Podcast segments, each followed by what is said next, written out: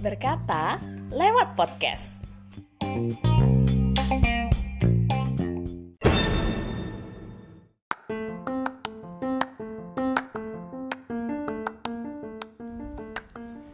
Bapak rumah tangga.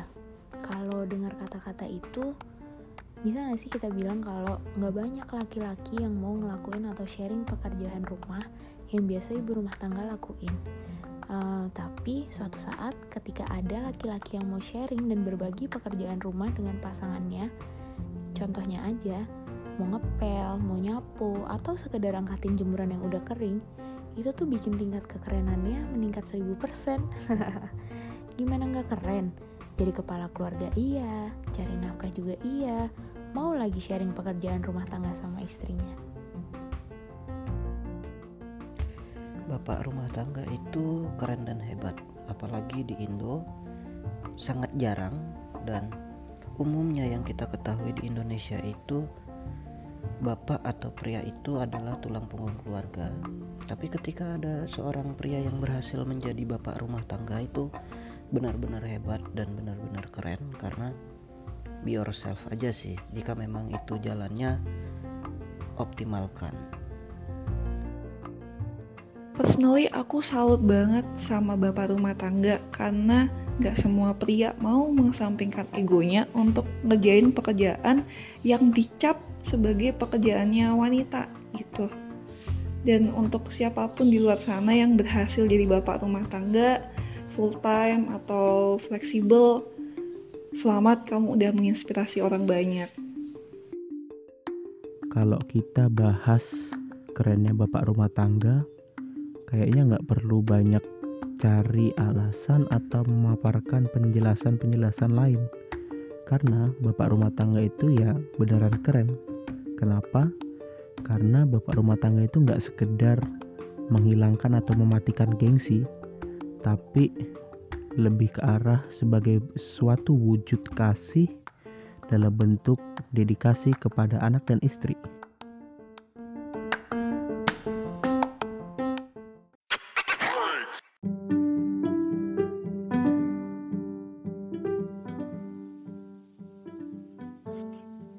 Di hari yang cerah ini kita kedatangan Superman alias salah satu laki-laki yang keren banget, yang bisa ganti popok, bisa kena umpasi, bisa, dan juga sayang banget lah sama anaknya sampai dia urus sendiri. Sudah hadir di Berkata Lewat Podcast, bapak yang sayang banget sama anaknya, tingkat kegantengannya juga tambah naik nih karena ngerti soal anak. Christian Pudiatmaja, halo. Hai Anggi, apa kabar kamu? Baik. Aku ketawa semua. Gimana? Ketawa lu kamu bilang kayak gitu.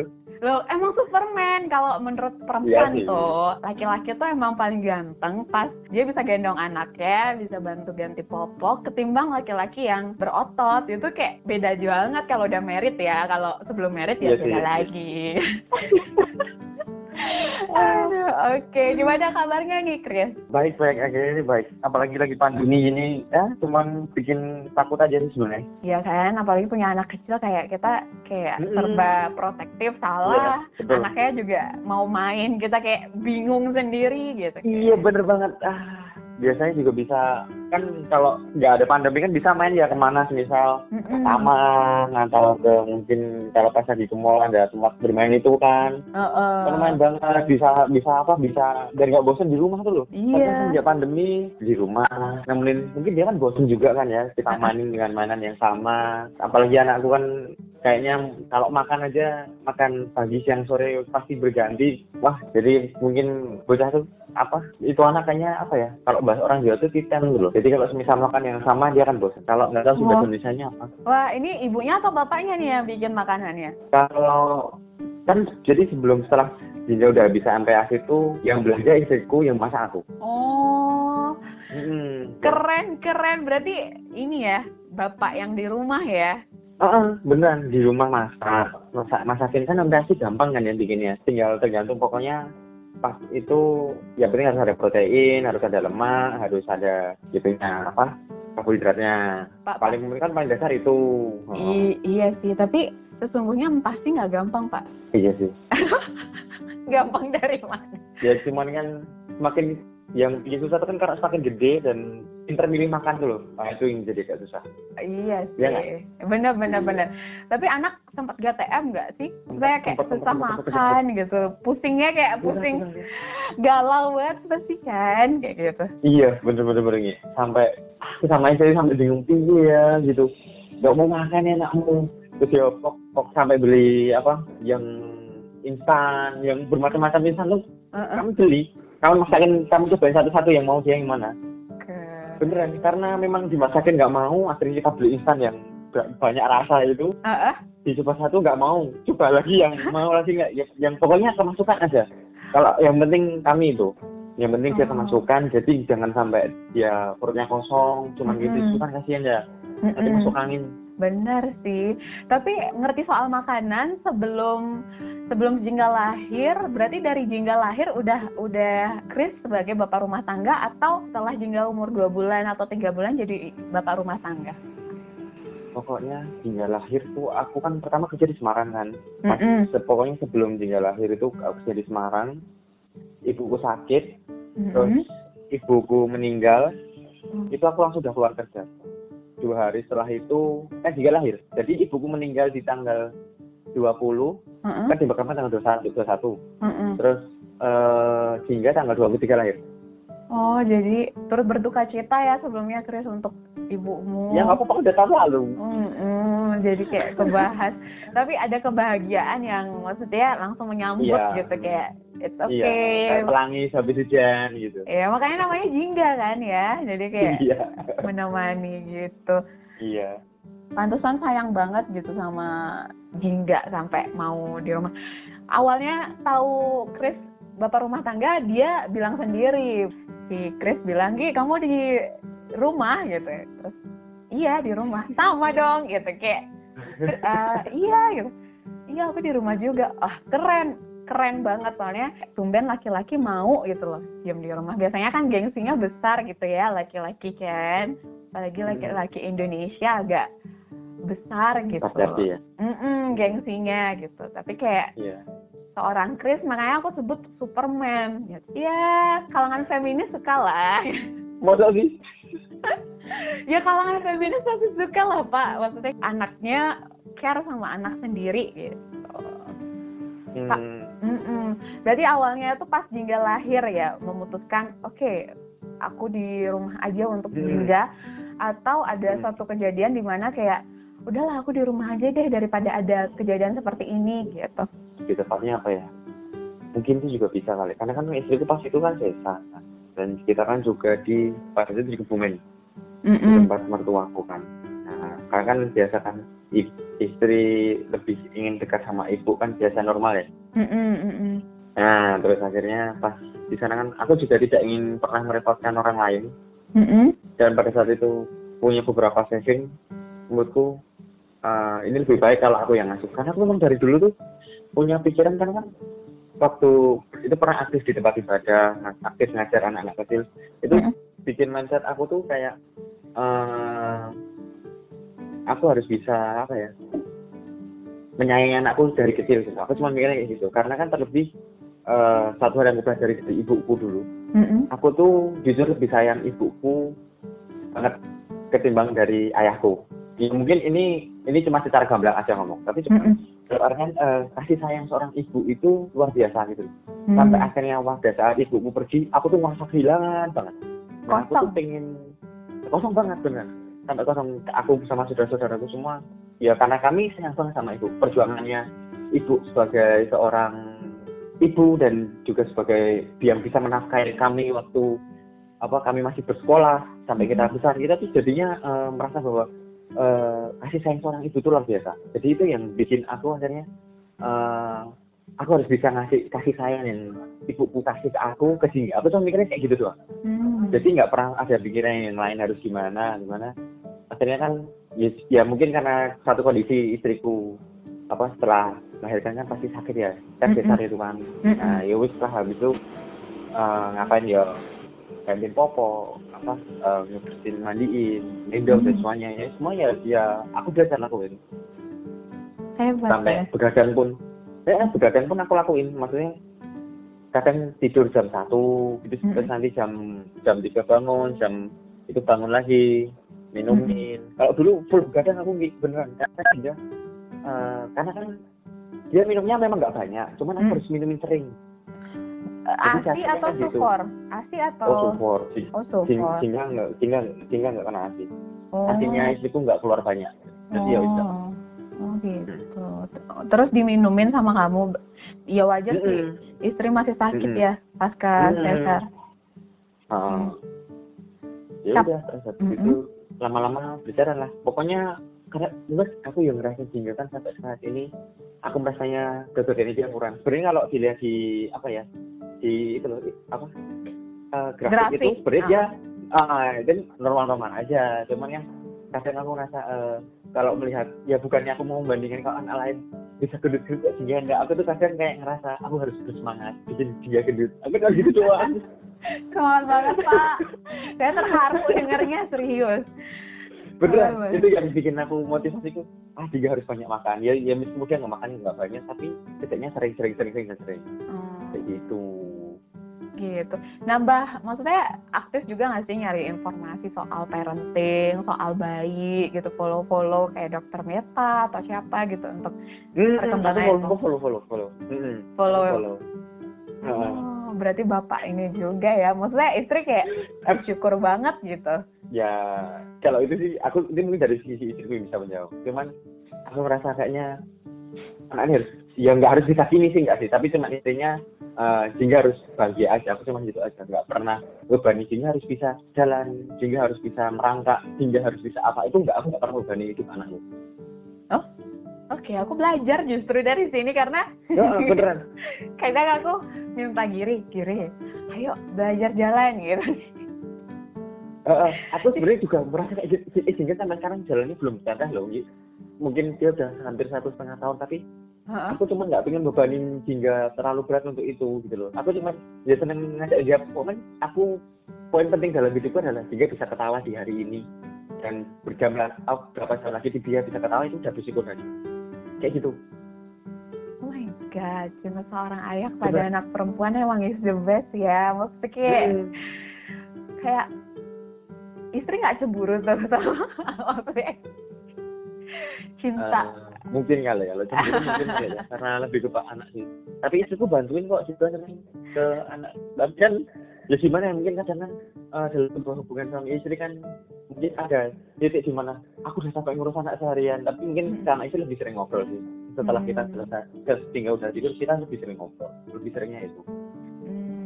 Iya sih, pernah maksudnya kayak kalau pas ganti popok, ngurus Jingga, pernah ngajak jalan-jalan Jingga juga? Enggak jalan-jalan? Jalan-jalan gimana maksudnya? Maksudnya kayak jalan-jalan sendiri gitu, cuma berdua, misalnya istrinya lagi kerja atau gimana gitu. Oh, kalau pas istriku misal ada kerjaan, ya Jingga sama aku kan di rumah seharian. Itu pernah kayak punya tetangga gitu, kayak pernah dijat atau kayak kok gini sih, kayak gitu pernah nggak sih ngalamin? Oh, kalau tetangga pastilah. Kalau tetangga pasti ngomongin. Orang di keluarga juga diomongin. Yang paling pedes mesti kayak bikin kayak naik hitam kayak, "Heh, kamu siapa?" kayak gitu, pengen banget bilang kayak gitu. Kata-katanya inget gak? Aku orangnya masa bodoh banget sih, beneran cuma. Serius? Jadi kayak enggak beneran satupun kata-kata. Aku masa bodoh banget sama itu orangnya. Aku tuh memang orangnya jadi gini. Kalau semisal jadi aku enggak pernah masukin dalam hati dalam untuk waktu yang lama gitu. Jarang banget. Aku cuma paling misal ada yang ngatain, "Ih, wes kamu nih anak laki-laki, nggak cari uang, malah cuma di rumah, terus nggak ngapa-ngapain." Terus dalam artian intinya nggak seperti lelaki seperti pada umumnya lah gitu, malah ngurusin anak gitu. Tapi terus aku cuman mungkin kan kadang dia kan nggak tahu ya apa yang terjadi di dalam apa dinamika aku sama istriku seperti gimana. Ya paling cuman apa ya, kalau emosi pasti pernah lah. Paling cuma dikatain laki-laki nggak berguna. Ya ampun. Mungkin kalau ya. Tapi aku orangnya paling cuma ya kalau emosi pasti pernah. Tapi habis itu mungkin berapa jam atau selang sehari habis itu udahlah lupain aja, nggak penting. Aku gitu orangnya. Iya sih, karena laki-laki kan ada kecenderungan lebih masa bodoh kan. Tapi pasti Tapi pasti kayak gimana. Dan untuk orang yang bilang di rumah aja nggak ngapa-ngapain itu nggak mikir kali ya, kalau di rumah itu ngurus anak. Pekerjaan paling melelahkan selama aku pernah bekerja itu pekerjaan rumah yang paling berat. Iya kan, banget kan. Makanya ya, mulai misal misal kita bangun kita harus bersihin rumah, kita harus ngepel kadang-kadang, nyapu, terus kita harus nanti kalau anaknya udah bangun sebelum kita harus nyiapin makanan. Kalau nggak, kalau misal kita nggak nyiapin, kita juga harus keluar beli makanan. Terus habis itu juga harus mandiin, pakaiin baju, gitu. Terus paling kita cuma bisa istirahat 1 jam 2 jam karena kalau anak tidur gitu kan. Kalau udah bangun kita harus nyiapin makanan lagi. Itu capek bener. Itu lebih capek dan lebih kadang stressful daripada pekerjaan di kantor loh, menurutku loh. Iya benar, bahkan aku sempat kepikiran ini, aku mau apply ke salah satu perusahaan di Jogja. Aku sempat mau nulis di CV 2 tahun menjadi ibu rumah tangga tanpa pembantu, tanpa nanny. Saking stres tau nggak sih jadi ibu rumah tangga, maksudnya kayak nggak semudah yang dilihat orang yang cuma kayak duduk dan segala macem. Jadi ibu rumah tangga tuh harus aku akuin menolakkan sekali. Apalagi dengan pekerjaannya harus yang kecil-kecil seperti nyuci baju, harus nyuci piring, nyuci botol itu bikin lelah sebenarnya. Tapi nggak kerasa dulu. Tahu-tahunya malam itu udah ngantuk aja, aku capek banget rasanya. Padahal kayaknya nggak ngapa-ngapain. Bener banget. Ya nggak gitu, bener kan gitu. Bener. Kalau aku sih seharian di rumah, iya. Apalagi sekarang kan anak udah toddler, jadi kayak bener-bener nggak bisa diem kan, jadi kayak kemana malah lebih levelnya naikkan lagi nih. Tantangannya banyak banget. Kalau Chris sendiri ada tantangan nggak sih, maksudnya kayak yang paling susah dilakuin kalau selama jadi bapak rumah tangga, kayak wah aku sempet mau nyerah nih kalau soal bagian ini gitu, jadi kayak tantangan banget nih gitu. Kalau aku sih lebih ke ini. Kalau saya soal makanan sih kali, mungkin aku nggak terlalu orang kreatif untuk makanan anak. Mungkin itu lebih ke istriku sih. Kadang aku minta tolong Bu, kamu yang tolong apa? Mungkin kamu harus lebih kreatif lagi soal makanan. Aku bilang sih seperti itu. Nanti tuh pekerjaannya aku bantu deh aku bilang. Makanya sekarang kan untuk makan, aku selepas mungkin selepas sekarang kemarin sempat di Kebumen lagi kan, karena ada kerjaan. Itu aku minta tolong ke istriku. Terus kadang mertuaku yang masakin. Sebenarnya cuma masakin seperti sayur, bening gitu kan, lumayan banget. Itu lumayan banget terus tuh. Karena kan aku nggak terlalu kreatif untuk soal makan. Untuk makanan aku nggak terlalu kreatif banget. Jadi tantangannya di makanan Jingga ya, maksudnya kayak si Jingga makanan yang disiapkan kayak gitu. Gimana nih kayak gitu. Gimana? Dan juga kalau nyuapin itu kan, kalau dia disuapin, kadang-kadang aku nyuapin, kadang-kadang nyuapin. Itu pasti 1 jam makan. 1 jam? 1 jam makan. Itu pun sambil nonton film kartun ya biasa. Kalau dia nggak nonton gitu, dia susah. Kalau nggak diajak inilah digendong, habis itu keluar rumah, nonton motor, atau nonton apa. Itu hampir 1 jam, gendong. Oh, okay. Beneran, itu dari makan pagi, siang, sama ini, sore. Iya, berarti tantangan banget di bagian makannya. Kalau Giri gimana dulu? Kalau Giri saya agak, maksudnya karena lihat Dokter Meta pernah share kalau anak nggak mau makan dibiarin puasa aja sampai siang. Jadi itu yang aku lakukan. Dan endingnya dia lapar, terus dia makan dan habis itu dia kalau aku kasih makan selalu mau. Kalau enggak, dia misalnya nggak mau makan, aku makan makanannya dia di depannya dia. Serius. Iya. Aku belajar dari kamu. Serius. Jadi kayak ya kayak gimana ya? Jadi kayak mungkin karena jiwa marketing kan. Jadi kayak ya udah aku makan aja makanannya Giri ya. Enak banget. Yummy gitu ya. Terus habis itu dia nangis, dia mungkin marah, kok malah ibu yang makan makananku gitu. Habis itu aku ke belakang lagi, aku ambil makanannya dia. Jadi aku nggak satu suapan itu aku nggak langsung kasih semua Chris. Jadi kayak aku biarkan hangat. Jadi aku ambil sedikit supaya tidak sisa gitu. Nah terus aku ambilkan untuk dia malah habis karena ngelihat ibunya makan lahap banget gitu, padahal ya pura-pura ditelan aja. Tapi pas waktu Giri masih 1 tahun gitu, kalau makan pasti kamu gendong atau gimana? Duduk. Cuman duduk. Aku gitu banget karena aku textbook kali ya, jadi tega gitu sampai suamiku aja. Udahlah ge. Tapi karena aku textbook anaknya, jadi kayak dia harus duduk makan gitu. Ya udah. Oh gitu. Kalau nggak mau makan. Jingga tuh kalau semisal perhatiannya nggak teralihkan gitu ya, misalnya kan dia lagi makan nih, kan sambil nonton gitu ya. Tapi kalau tahu dia mau disuapin dia nggak mau. Pinter ya. Jadi kita harus melihat fokusnya dia kemana. Kalau dia ke TV gitu semisal, selang 1-2 detik harus segera dimasukin. Kalau nggak, semisal dia sudah melihat ibunya, apa ngelihat aku yang nyuapin, wes pasti tangannya kemana-mana. Iya nggak sih? Aku mengalami fase itu, ya ampun, aku cuma bilang, Tuhan, makanya susah banget Tuhan, aku bilang soal ini. Wah, tapi GTM Giri pernah sih, maksudnya kayak, itu parah banget, jadi kayak dia cuma mau makan buah. Itu kayak, itu parah banget, sampai akhirnya, dan aku bersyukurnya suami juga, maksudnya kreatif, bisa masak suamiku. Jadi malah suamiku keren. Ya Bapak juga keren lah, maksudnya sama-sama keren, tapi suamiku kan cuma beberapa jam doang di rumah karena dia kerja kan, jadi kayak dia karena aku udah pusing kayak makan apa nih gitu, terus suamiku bantu, jadi kayak coba deh ini gitu. Dan untungnya suamiku kreatif, jadi dapatnya, bersyukur sama Tuhan dapatnya yang bisa masak gitu.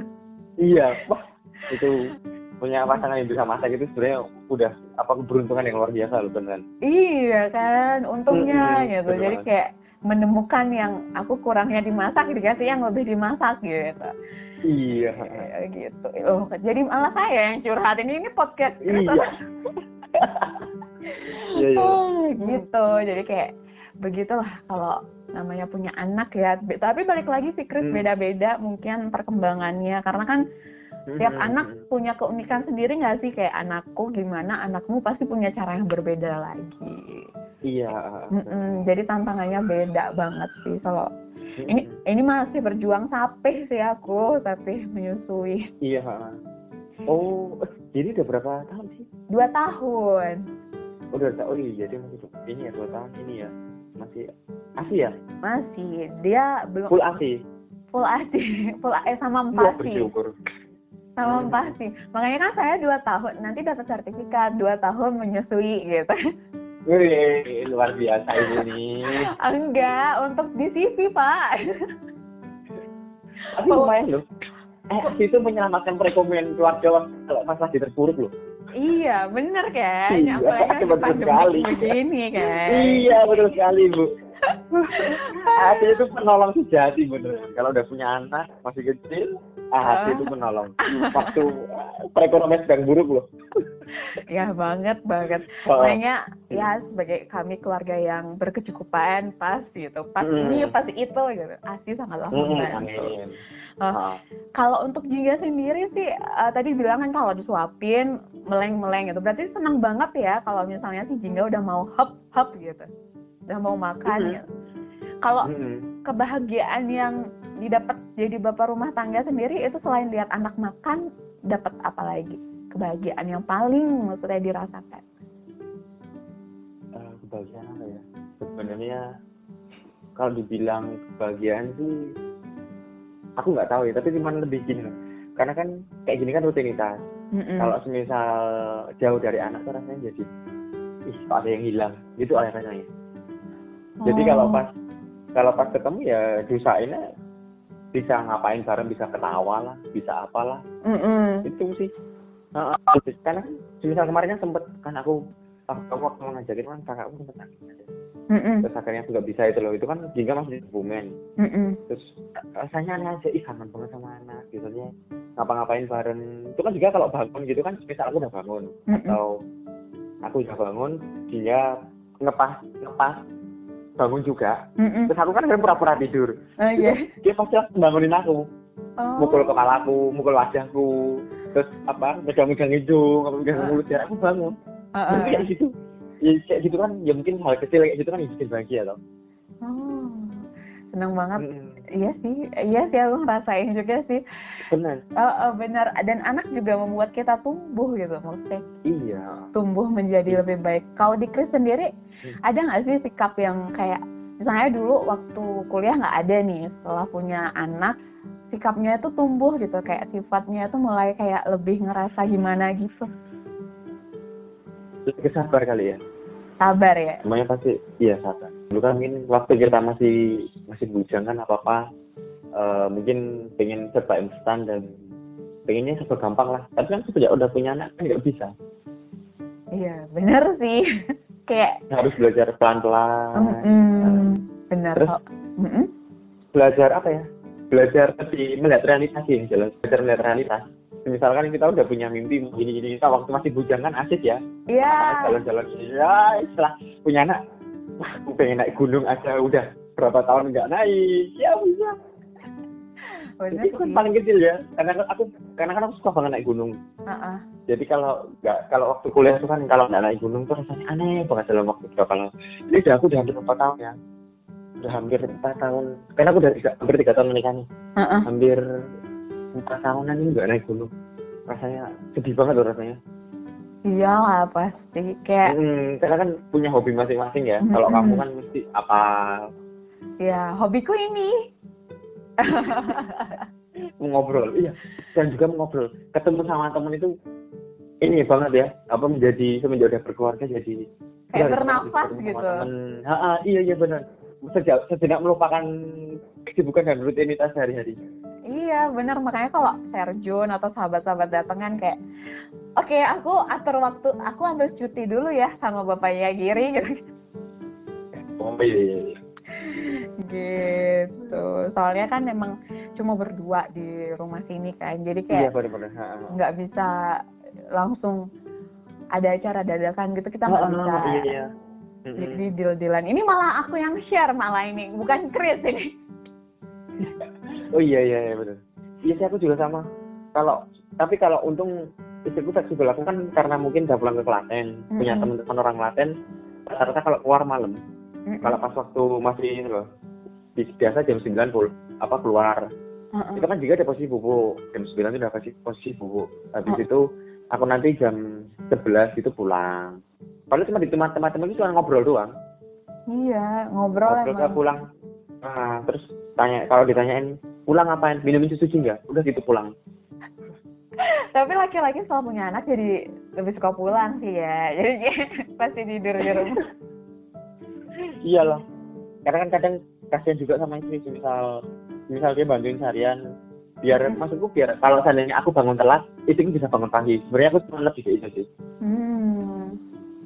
Jadi saling tolong menolongnya di situ. Kalau seandainya aku bubuknya telat, misal jam 1 atau jam 2 baru tidur, jadi aku minta tolong nanti pas istriku kalau misal dia bubuk lebih dulu jam 10 gitu, nanti dia jam 5 minta tolong coba. Aku sih lebih seperti itu. Oh, kerja sama. Jadi biar nggak kasihan sih. Kerjasamanya di situ. Nah, kalau misal bangun siang semua nanti makannya gimana? Cuman kasihan kan kalau itu. Iya sih. Bener, sekarang semuanya buat anak sih, maksudnya kadang kita jadi mereparasi mimpi gitu demi anak juga. Betul sekali. Iya, kalau egois kasihan anaknya. Iya, jadi kayak sempet kan ada beberapa temen yang nanya, Gi nggak S2 aja gitu, temen zaman SMA katanya nanya ke aku. Saya bilang, bukan berarti anakmu membuat mimpimu hilang, enggak. Cuma dalam arti kamu lebih realistis aja lah. Jadi kayak betul. Kayak ambil yang pasti-pasti aja gitu. Enggak, aku mau kerja ini aja kayak gitu. Jadi kayak lebih fleksibel, lebih realistis gitu. Kalau selama mendidik Jingga udah berapa tahun nih berarti mendidik Jingga? Jingga umur berapa ya? Hampir 1,5 kalau masih 1,4 bulan. Iya. Tuaan Giri berarti ya, lebih besar Giri jauh ya. Iya. Giri keren banget. Ketika ngelihat aku lihat Giri gemuk, ya ampun Tuhan. Motivasiku waktu Jingga gemuk tuh penginku tuh kayak Giri itu loh. Giri kok bisa gemuk banget, aku gimana caranya begini?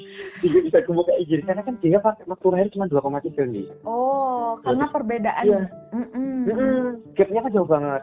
Iya. Jadi Giri itu 2,3 kalau nggak 2,4, 2,3 kalau nggak salah. Keluar dari perut. Oh. Terus kan, terus jadi itu kayak aku ngerasa mungkin pas waktu di dalam perut aku ngerasa bersalah gitu. Ya kayak duka aku gitu loh, kok maksudnya Jingga selama ini menurutku kan aku udah serta sisiku dengan baik, dia pengen apa aku turutin dan semuanya, tapi kok ketika pas Jingga, aku gak menyakiti istriku ya, tapi waktu Jingga keluar waktu berbadannya itu kayak aku ngerasa bersalah juga gitu loh. Iya ampun, kok aku apa aku ada yang salah ya, kok sampai Jingga kayak gitu. Aku tuh tapi bersyukur tetap dia bertumbuh dengan baik gitu. Aku bersyukur di sisi itu. Yang penting dia sehat aja sih, Chris. Maksudnya balik lagi kan, tiap orang punya kelebihan masing-masing gitu loh. Jadi kita nggak bisa jat. Tapi yang jadi sedih itu kalau jadi omongan orang lain. Misal, itu sih maksudnya ketika akhirnya jadi omongan, misal dia dari keluarga terdekat lah. Iya, itu. Dia omongin itu, kayak kata-kata itu sih. Misalnya Jingga dibilang kurus atau gimana gitu ya. Bisa nggak sih basa-basi itu diganti, nggak body shaming gitu? Bener-bener. Ada temu cuman dia omongin gitu doang, dikasih kabar juga.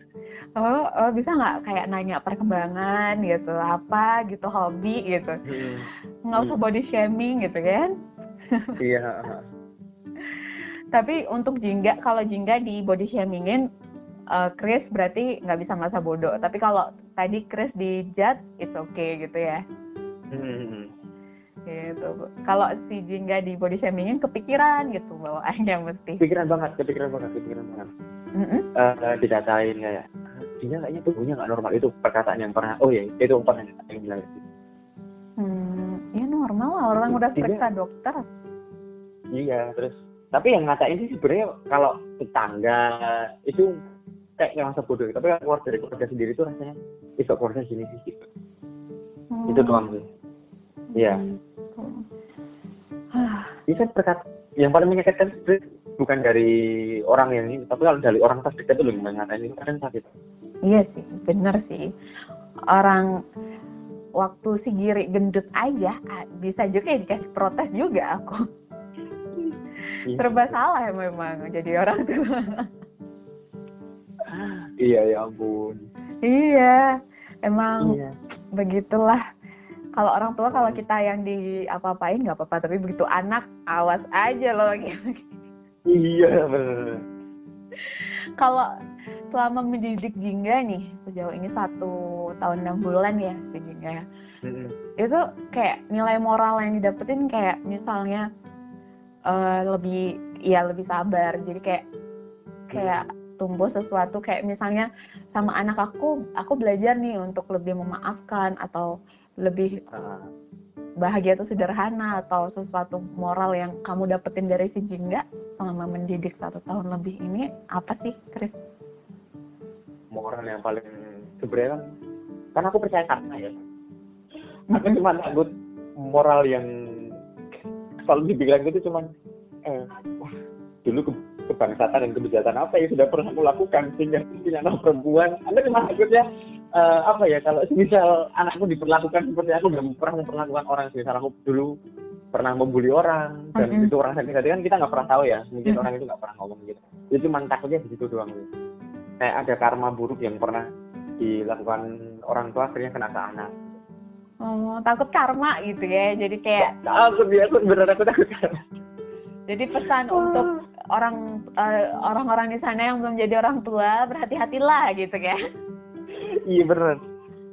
Apalagi anakku laki-laki dan anakku perempuan, itu kan jadi kalau misal anakku laki-laki terus ya sebenarnya juga nggak baik juga. Misal kalau misal dia akhirnya anakku tumbuh jadi anak nakal kan juga nggak baik. Tapi memang kan kalau anak perempuan kan menjadi lebih riskan ya, apalagi di Indonesia kan ya gitu kan. Iya ngerti. Iya kan. Jadi kayak lebih percaya karma gitu, sejak punya anak kayak harus bertindak lebih baik nih aku kayak gitu. Iya. Tuh. Oke, salam. Kalau misalnya mau ngirim semangat untuk siapa tahu di luar sana ada bapak rumah tangga juga, berarti nggak full bapak rumah tangga dong, Chris? Jadi kayak satu hari kan freelance atau gimana, berarti bapak rumah tangganya cuma seminggu berapa hari gitu ya? Kalau pas waktu pertama itu sampai 9 bulan itu aku full di rumah.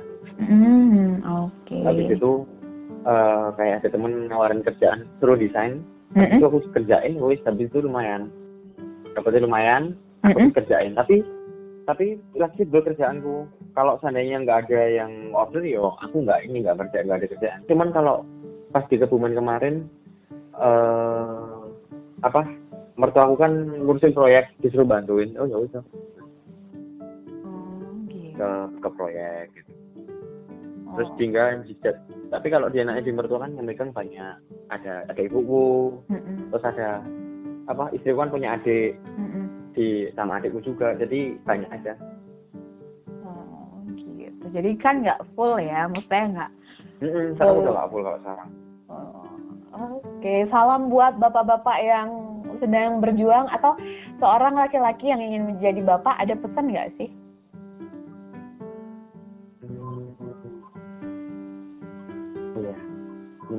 Pesannya sih menjadi bapak rumah tangga itu menyenangkan loh, beneran. Karena ketika nanti kita udah punya kerjaan atau kesibukan, kita pasti akan merindukan kesibukan waktu apa rutinitas saat sama anak-anak, beneran. Pernah sampai nangis nggak sih kangen anak? Nangis lah, aku kalau kangen sama anakku nangis. Serius? Beneran lah, aku kalau kangen sama Jingga aku nangis kadang. Tapi aku cuman kan, ya nggak ngomong sama istriku, cuman aku kangen banget sama anakku. Aku waktu nemenin mbakku di rumah sakit, aku cuma bilang sama mbakku, mbak aku kangen sama anakku sama istriku. Jadi itu perasaan. Iya, laki-laki sampai nangis gitu ya. Keren. Iya, Allah kangen banget.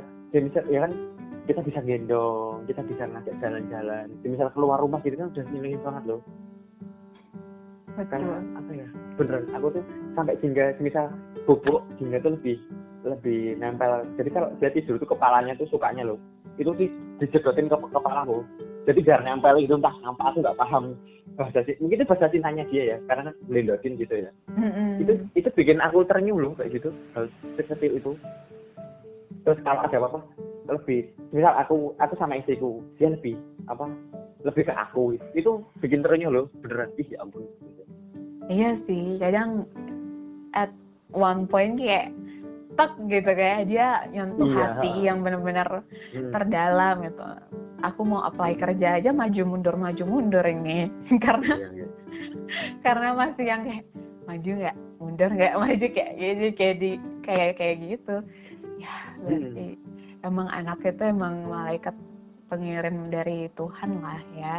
Iya, betul sekali. Oh ini nangis nggak? Enggak sih, cuma agak sedikit, agak berkaca-kaca gitu. Iya. Oke. Dari Chris kita belajar kalau misalnya jadi bapak rumah tangga ataupun bukan, harus ngerti juga soal anak. Karena kan balik lagi udah zaman seperti ini ya, nggak harus semuanya perempuan gitu. Ya untungnya dapet suami yang mau ngurus anak juga sih, tapi untuk laki-laki yang lagi dengerin podcast ini yang mungkin kurang care sama istrinya, moga-moga bisa langsung care gitu.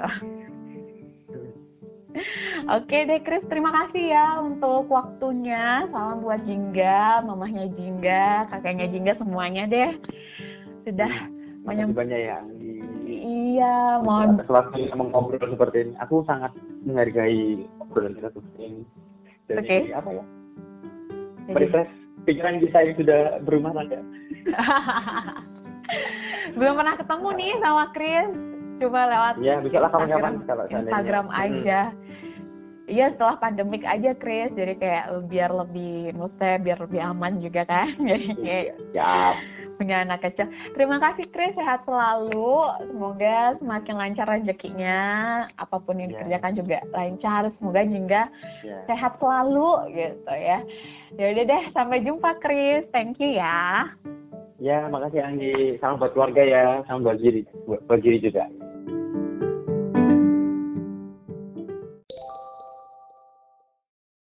Terima kasih karena sudah mendengarkan Berkata Lewat Podcast.